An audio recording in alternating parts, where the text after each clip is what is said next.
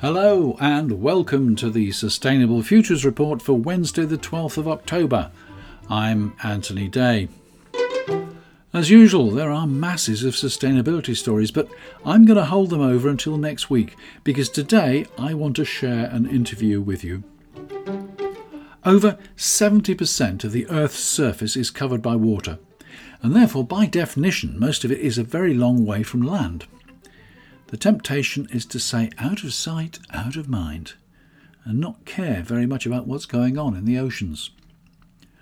The Sustainable Oceans Alliance cares and recently I was able to talk to its founder, Daniela Fernandez. On the Sustainable Futures Report, we talk about tackling the climate crisis for the protection of all life on Earth, and that includes humans, of course. We also talk about the protection of the environment because just as much as we need to stop this crisis, we need a safe and comfortable place to live. All aspects of our environment are under threat from deliberate damage or casual negligence none more so than our oceans, where plastic pollution is found floating on the surface as well as in the depths on the abyssal plain. And that's only part of the ocean's problems. The Sustainable Oceans Alliance exists to counter those threats, and today I have with me its founder, Daniela Fernandez. Daniela, welcome. Thank you, Anthony. It's such a pleasure to be here with you today. Great. Now, your objective is to restore the health of the ocean in our lifetime. Tell us more about your plans to achieve that.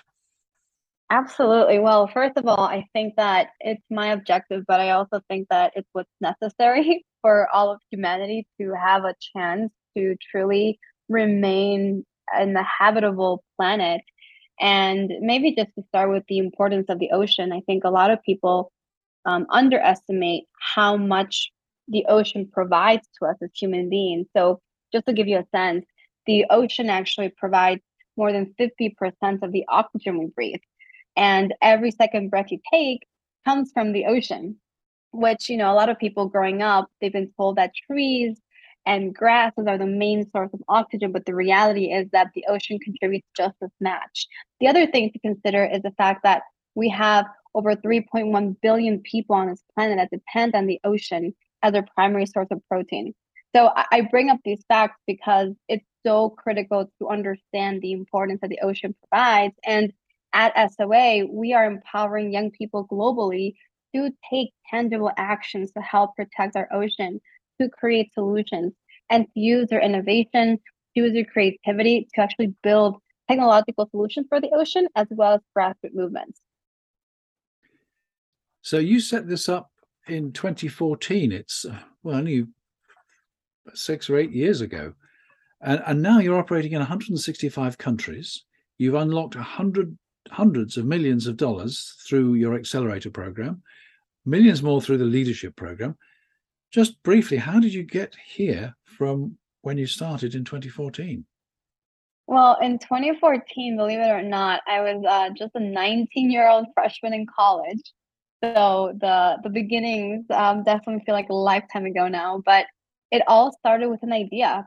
I left a meeting at the UN feeling afraid, feeling disappointed in the solution by the fact that our world leaders simply did not have a plan of action. I was hearing about the dire statistics as to how they were going to impact my generation, but I did not hear any single world leader or CEO or scientist come up to a stage with an actual plan.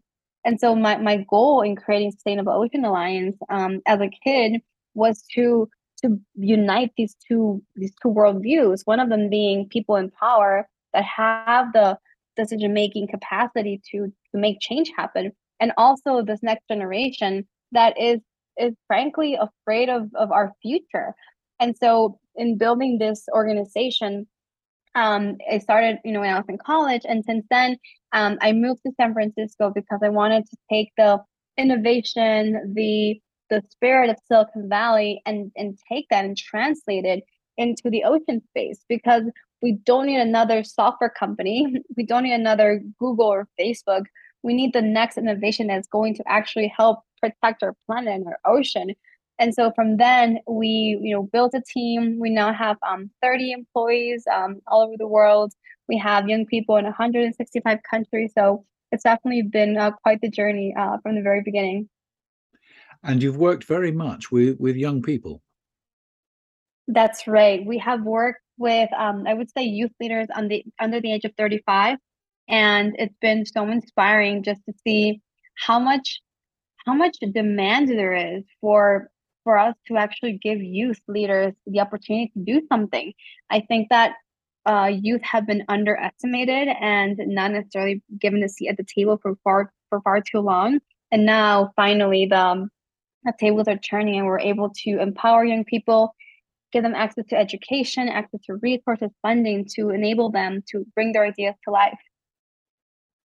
Right, and at the same time, you've been able to sponsor or to fund technical in- innovation in areas which uh, are aimed towards improving the ocean. Give us an example of something that you've supported.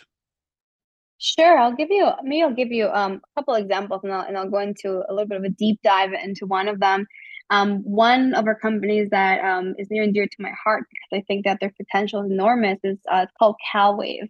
And what CalWave is doing is they're using this buoy system to capture the the movement of waves and transform that into electricity which you know it's the potential there is is out of this world because if we can place these buoys in every single coastline we can power the world's electricity by the ocean simply moving. And so i think that they have such an opportunity to disrupt the the energy system and i think we need to enable them to do so much more. So that's one of them that gets me really excited. Another one is called Loliware and what Loliware is doing is they're using their seaweed technology to replace plastic as a material. So they're growing seaweed which again is abundant in, in the ocean and they're taking that and transforming it so that we can utilize it uh, for straws for film for, for utensils so that we no longer have to use plastic, which, as we all know, is a very toxic product that end up in the ocean. We now have plastic that's flowing through our own veins. There's been plastic found in human blood. And so I think it's such an important concept to consider. And the last one that I'll talk about, and I can go into a little bit more detail about, is SafetyNet Technologies. And what safety net has done is that they found that fish apparently see light differently. So, you know, originally people thought that fish would just swim into the net and, and that would be okay. But they found that if they change the wavelength and light of of fishing nets, they can actually attract fish to the net or scare them away from the net. And so they're able to reduce the bycatch, which is the capture of the wrong fish, by about 85%, which is incredible because now we can find ways to modify these LED lights and change the behavior of fish which enables fishing boats to be more selective in how they're actually catching these fish. So I think those are innovations that would have never been brought to life had these you know young leaders not you either discovered the idea or you really made sacrifice necessary to bring the idea to the table. Yeah, that's really fascinating, and of course that solves uh, another problem which faces the oceans, which is overfishing, and there is a tremendous amount of bycatch, which basically is, as you say, the wrong sort of fish. And if it's caught, it's just dumped and it's usually dead. So anything you can do to uh, eliminate bycatch must be to the benefit uh, of us all and of the oceans. So, what are the future? Do you have plans well, for expansion? Absolutely. You know, I think some of the um, what what gives me a lot of hope and what makes me excited is the fact that we have all of these ideas coming through our pipeline. Um, just to give you an example, we received over a thousand applications for a microgrant program, which is a program that supports grassroots projects. We give them access to capital between 1,000 and 15,000 US dollars for these projects to be incubated.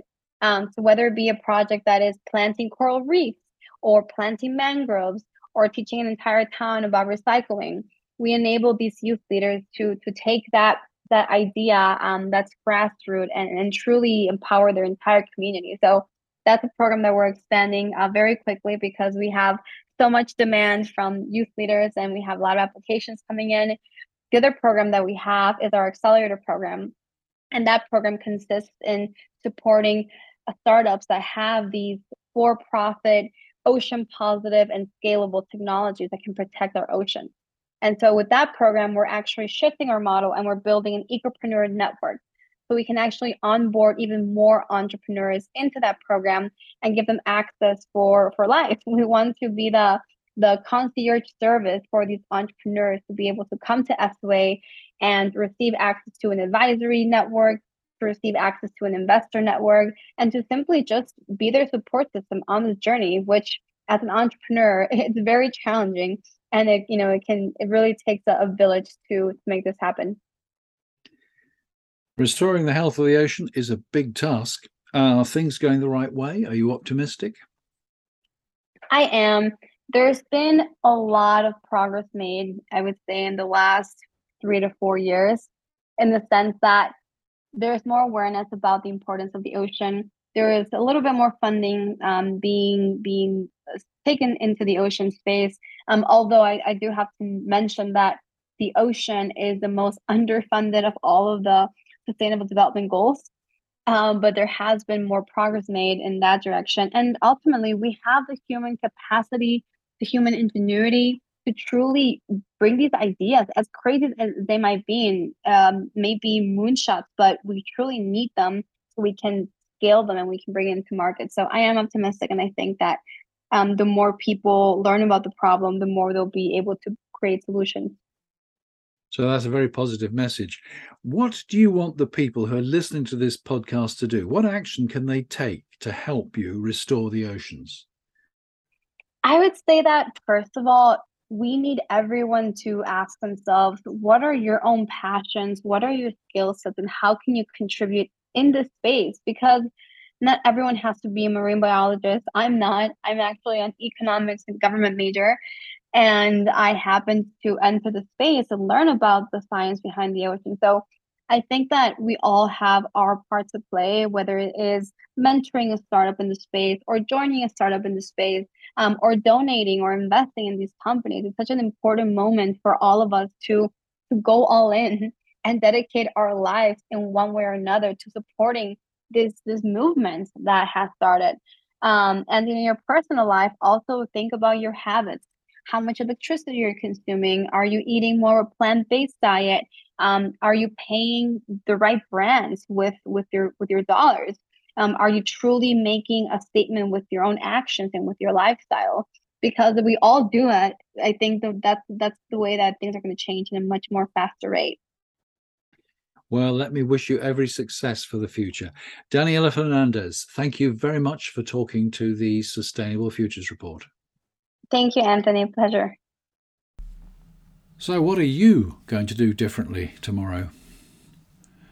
That's it for this week. Thanks again to Daniela Fernandez from the Sustainable Oceans Alliance, and I'll be back with you in seven days. Next week's episode will be another digest of topical sustainability news as much as I can cram into about 30 minutes. And in the coming weeks, I have a full programme of interviews which I will explain when we meet next time. That's it for this week. Thanks once again for listening, and particular thanks if you're one of my loyal patrons. I'm Anthony Day. That was the Sustainable Futures Report. Until next time.